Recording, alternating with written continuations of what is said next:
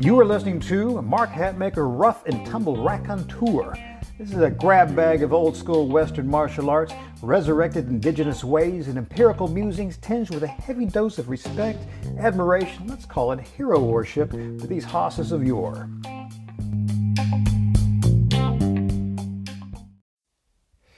Crew, this is Mark Hatmaker here, coming to you from the Comancheria. Today, let's talk some old school grip strength. We're talking enduring grip that the old timers valued, whether that was uh, rough and tumblers, uh, you know, the old school boxers, pugilists, wrestlers, and of course, just the, the, the working man, whether the ranch, and the field, and the mountains.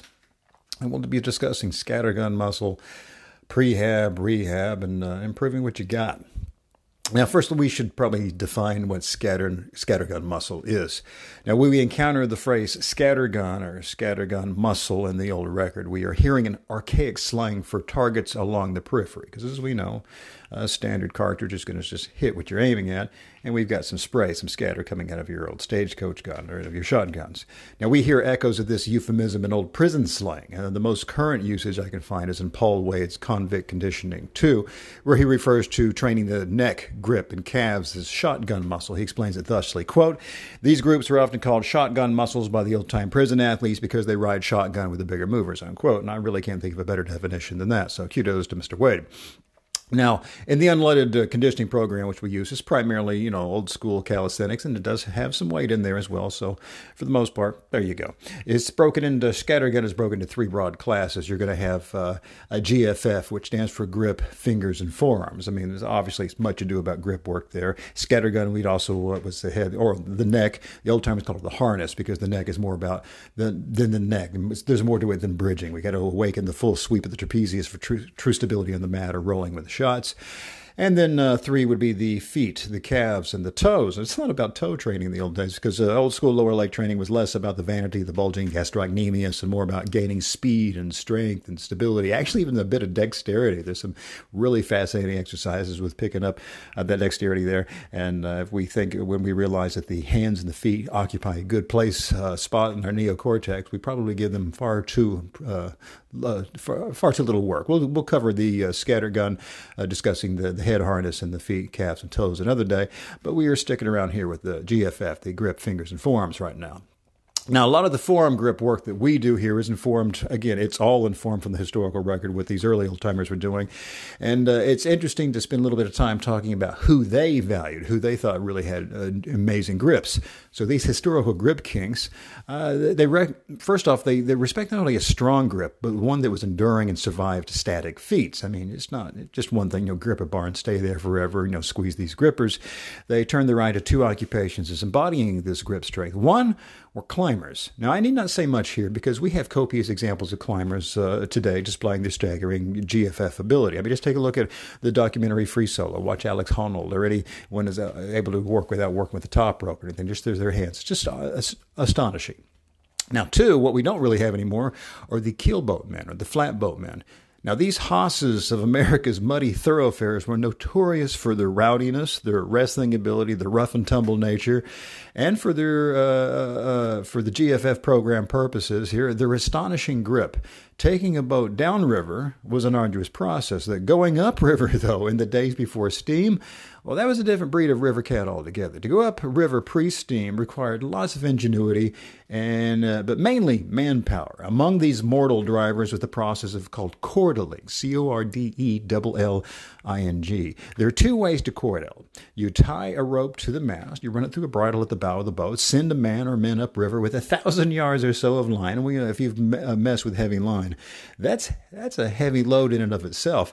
Uh, as I mean, if you just uh, you ruck a bag up of 100 yards on, on your back, and you're already adding a significant poundage. So I can't, I can't even imagine, you know, a muscling, you know, a thousand uh, yards of line through muddy banks that have been not cleared yet. Remember, this is early frontier America.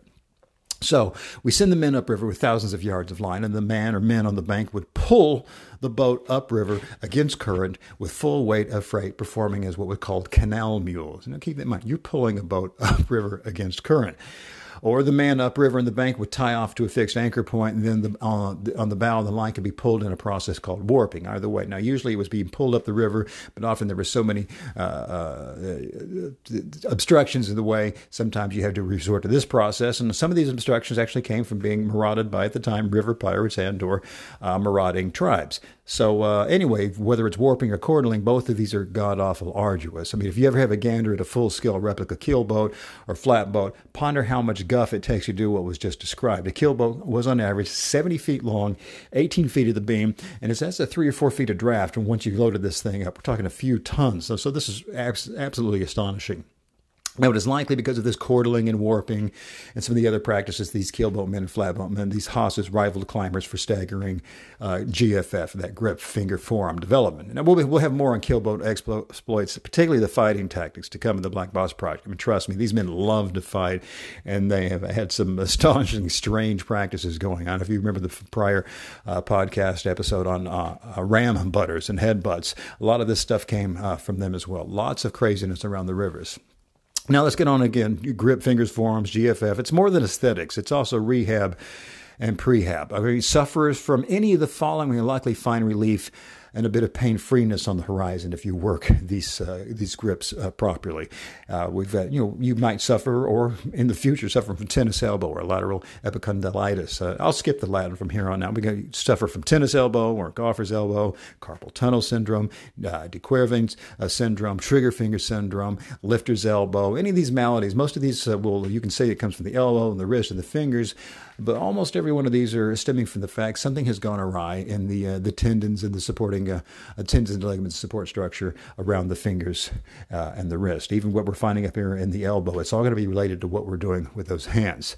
Now, often these maladies are self inflicted in that repetitive or poor use begins the inflammation of the particular issue, and we continue to experience pain by returning to these poor use patterns. I mean, we're hearing some of these same uh, uh, things, syndromes coming out when we're hearing of, of uh, you know, gamer's thumb or gamer's neck or texter's thumb. Uh, these repetitive uses uh, cause problems, and then uh, we just keep doing the same damn thing, and it happens again. And I'm not knocking on that because we can have the same thing. I know many a person suffers from lifter's elbow, but they don't give up lifting weights. So I get it. We go return to what we like. Also, we got to keep in mind sudden or unexpected forces can also begin manifestation in the cases of uses where velocity is key. That's where we get things along the lines of tennis elbow. The powerful tennis serve with the long lever of the racket, which means that we throw the, I mean, we hit the serve, but the long lever of the racket continues that rotation past optimum for the elbow and the wrist and the fingers. Or we can have the screaming elbow from the heavy bench of the supinated curl, which causes some people try and get around this by going, well, I'll bench with the thumbless grip or go on, you're trying to find these ways to work around the pain. And I get that, but often that doesn't mean it's ever really going to heal. All right. So once pain begins, many choose two paths to recovery. And that recovery should be in uh, scare quotes because often these don't really work. Uh, pa- uh, path one is the athletic amongst us are often determined to work through it and begin adding, you know, braces, a wrist brace, an elbow brace. I mean, the other, if we get other injury areas, we start wrapping up knees and all this, or we turn to uh, NSAIDs or painkillers, or we habitually need ice. Now, keep in mind, these steps will not improve the situation and will likely lead to more damage. We have to keep in mind this old school thought, old school conditioning. If you require painkillers post workout, then chances are your workout is causing stress in the body and it's actually breaking you down and not working. So if you're doing something that requires the habitual use of what we used to call grappler's candy, and I've been guilty of it and done it, and I now run without this stuff.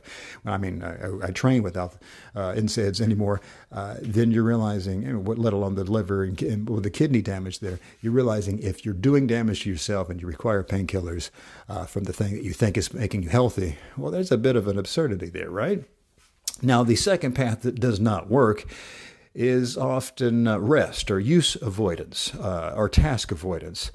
Now, this is also anathema, as failure to use often leads to loss of strength, flexibility, and mobility in the afflicted area. And then when you try to return to use, uh, a brace is often required to take up the slack that the failure to use is raw. You know, because they'll use it uh, to lose it, you're going to rust out or wear out and all this. Uh, often when we start bracing things up, we're allowing, we're girdling around that joint and we're allowing that joint to further atrophy. I mean, I know it's kind of a catch 22 when you get to there. Now, keep in mind, there is a caveat here. In cases of recency, a very uh, recent injury or extreme pain, yes, task avoidance is advised. All right, and you kind of get get the weight off of it. In cases where painful use does not exceed a four to five on a scale of ten while you're working through this prehab or rehab, well, the old timers would advise get back on the stick at a scalable load and go to work.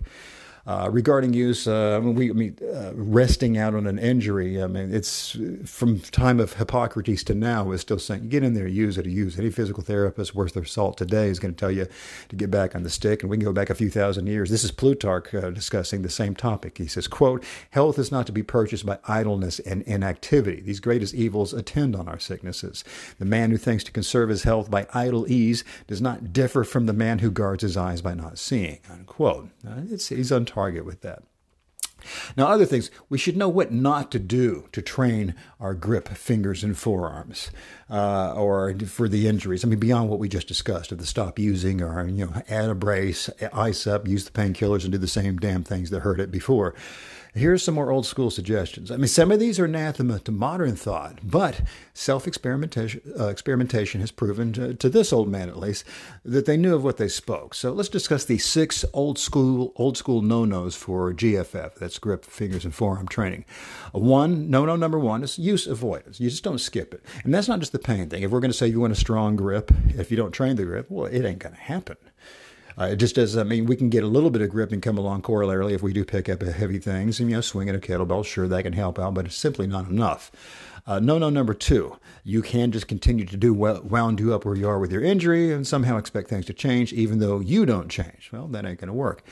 Uh, number three, uh, no, no, stretching. What? You mean no stretching? Yeah, seems counterintuitive, but this is particularly when it comes to injuries. Elbows, wrists, and finger injuries are likely manifesting around tendon insertions and or involve inflammation over areas where nerves lie close to the bone.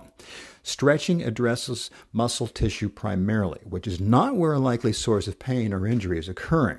Stretching of the hands, fingers, and wrist will, yes, stretch unafflicted muscles, but it will also cause the tendons to compress across these bony insertion points where inflammation is already present.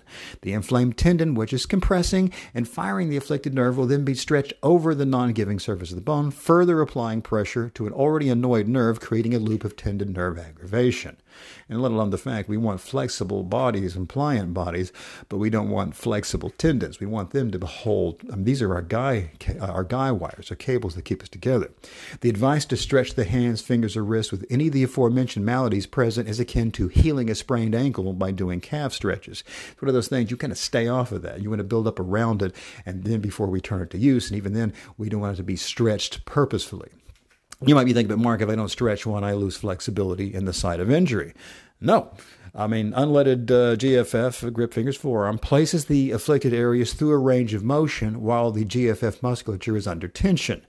To, to, old school thought, the dual concentric and eccentric contractions will act as shock absorbers or cushions for these bony tendon insertion points, providing the respite for the inflamed nerves. So, eccentric load is very much the key to uh, recovery. Eccentric load is the key to strength, and also eccentric load is where we find the stretching aspect works. This allows us to re educate use, strengthen afflicted areas, and not only maintain but even gain flexibility. See, in old school thought, flexibility or mobility are looked at askance. Flexibility was part and parcel of use and performance and not a separate, now I'm going to stretch a sprained ankle or a stretch a future sprained ankle chore to be added to your workout.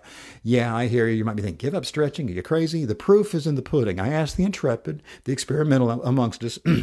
to give it a 12 week anti stretching period and then decide for yourselves. Okay, now me, I sided with the old timers. I mean, I used to do the, uh, you know, uh, the grapplers dozen every single day of my life.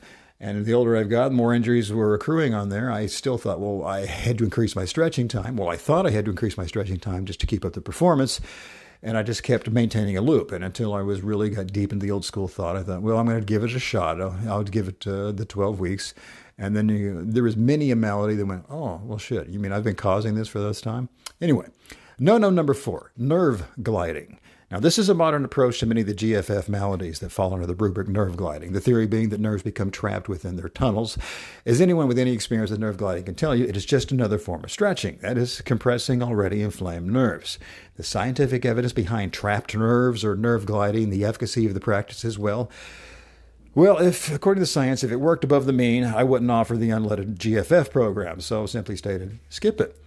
Uh, no, no, number five, hand grippers. Now, first, this is not a knock to hand grippers. They are fine for hitting some aspect of use, but they simply do not address enough of the story.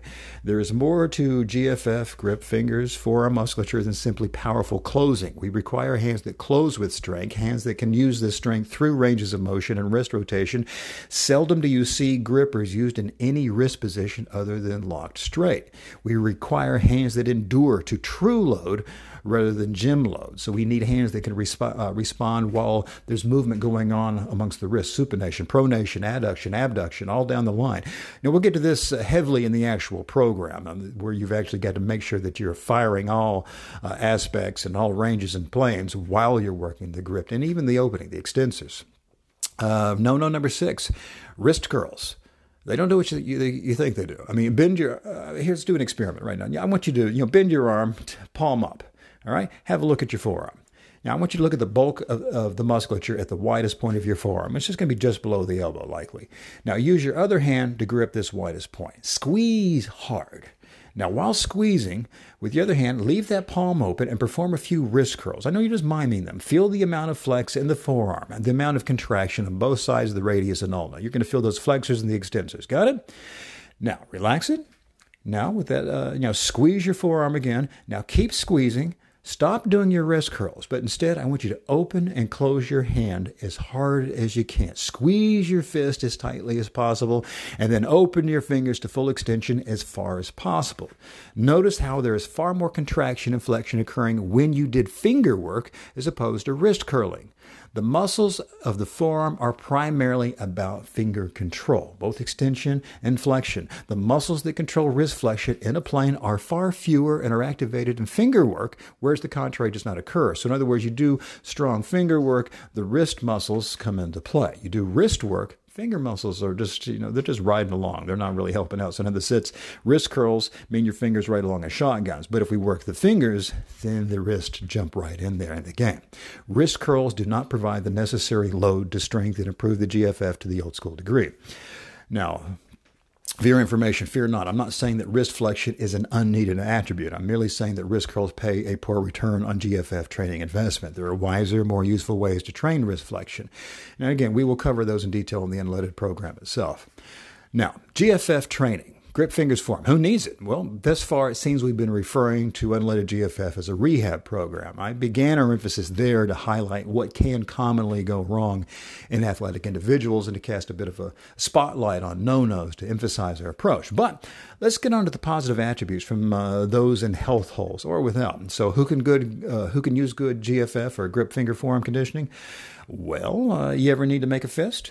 And you know throw some hay with bad intent, you're going to have to need good musculature there to keep that thing nice and compact to prevent injury to yourself. I mean, do you wrestle, play any grappling art whatsoever? I mean, if you do, you know you got to put your hands through gripping and twisting and maintaining a hold in, in unusual uh, uh, paces, right?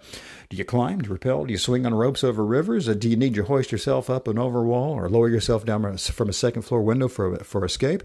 Do you need to grip a tomahawk or a battle axe or a cudgel as tightly 45 minutes of the battle as you did at the beginning? All right, so in other words, good grip uh, fingers and forearm conditioning was useful to everybody. Now, in the program, we're going to treat it as one continuous exercise. There are 15 distinct movements in the Unleaded GFF program, but number one, you will perform all as one long exercise with as little rest as possible between. Ideally, you will go from one, two, three, four, right, right into it, jump into it. Two, within the program, once a timer is started, you will leave the clock running, even if you come off a bar, an over bar, an under bar, a sledgehammer, to shake it out. Your performance will improve over time. There come a point where you will not come off it. Initially, everyone comes off of it because it's kind of a grueling bit here. And again, it takes no more than 12 minutes, but uh, it, it happens. Three, the goal is to treat it, though, as one continuous, seamless performance with zero rest within this GFF training period. Now, as to when to perform the GFF, well, uh, the forearms, the grip finger forearms uh, recover quite well, but again, we're talking with tendons, and we're talking. We know there's so many maladies that can arise from here. We do not want to overtrain them and cause inflammation. And the old timers thought you can get away with a, uh, getting huge gains from doing far less than you think. So you're going to want some separation between your grip finger forearm training and our prime mover program, which is when you're doing all your you know, your leg work, your your back work, your chest work, and all this. So uh, you'll separation between the two, so there's no grip interference to kibosh your gains in other areas. Ideally, allow at least an hour before you, between GFF work and any prime mover work, whether using our unleaded prime mover work or your own. So in other words, if you're doing GFF work and later on you're thinking, I'm going to do 100 pull-ups well, let's at least leave a couple hours in there. Now, keep in mind, you only need to do the GFF twice per week. That's it. Any more than that is overkill, all right? You'll find these continuous 15 go a long way to giving you what you need for my own personal example, see, I train as a, a, cyclist. I train three days on and one day off on a revolving basis. So then I will hit the GFF early in the AM on day one of each of my three day training cycle. But again, that works out to being just twice per week per week for hitting this. Of course, feel free to tailor it to fit your needs. Now, as far as what kind of gear required, well, a pull-up bar, that's a must, or any kind of gripping bar overhead. An empty Olympic bar would be ideal. You can get away with using one of the standard smaller uh, bars that you might you know pick up, for example, in a, in a, department store. But with that kind of thing, I would load it up. Keep in mind, an empty Olympic bar runs to 45 pounds. Don't add any more weight to that. But a, a standard bar, probably get it up to that uh, 45 pound standard. So again, pull up bar, empty Olympic bar, uh, a sledgehammer or an axe, something to get around there, a long handled tool with some weight at the end, at least a 3.5 or 4 pound head, and a timer. That's it. That's all the gear you need. Now, uh, I'm going to stop there because I can't give away, you know, uh, everything. I mean, the program itself is just take a look. Hopefully, there's enough information there to, to whet your appetite. I'll include in the uh, the link here, the show notes here, a link if you want to take a look more at the program. You can look over there at our store and uh, you know browse around if you like. But if you're already a Blackbot subscriber, you, don't have to purchase it because you're already going to get it. It's on the house. We give it to you guys. All right. So thank you guys for riding along with us, and uh, we appreciate you. We've put a whole lot of work into this old school research, putting it together and testing it and getting a way we can get it all synthesized. And hope you guys appreciate that. And uh, thanks for listening, guys. Take care of yourselves.